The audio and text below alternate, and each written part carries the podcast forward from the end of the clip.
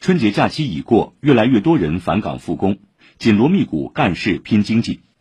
申城不少工程项目一改往常正月十五之后复工惯例，提前抢工期抓进度。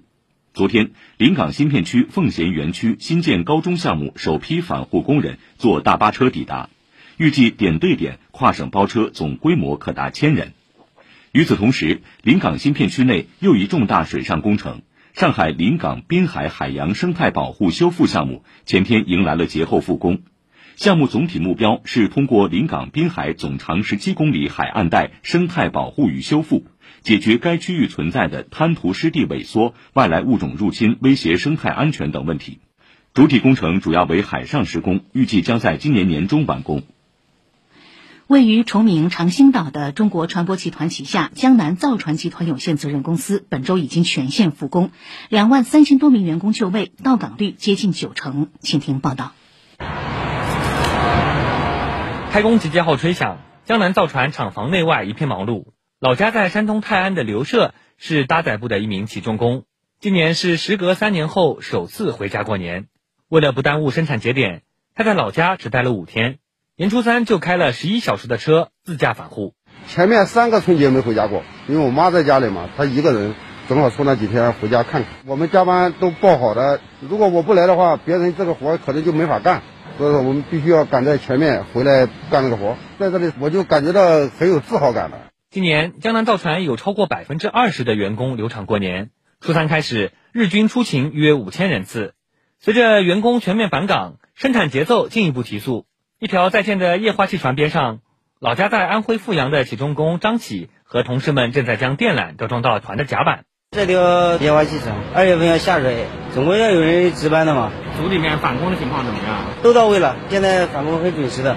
返岗员工中有不少享受了专车接送的待遇。中国船舶江南造船总务部管理室主任马延平介绍，为了方便员工返岗，时隔三年，他们再次重启返乡直通车，采用点对点包车的形式，节前送职工回家过年，年后把他们接回厂区。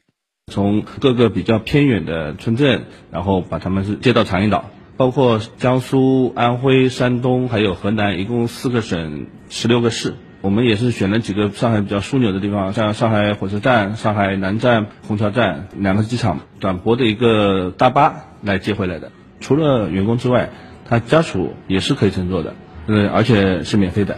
去年，中国造船业新接订单量占全球的百分之五十五点二。在手订单占比也达到百分之四十九。作为中国船舶集团旗下骨干企业，江南造船去年完成了二十一艘船的交付任务，今年全年计划开工十八艘，下水二十九艘，交付二十二艘。江南造船生产管理部负责人徐楠介绍，今年我们还将交付一艘四万方中型液化气石油船，是江南建造的第一艘该型号船只，也是国内在该船型上的零的突破。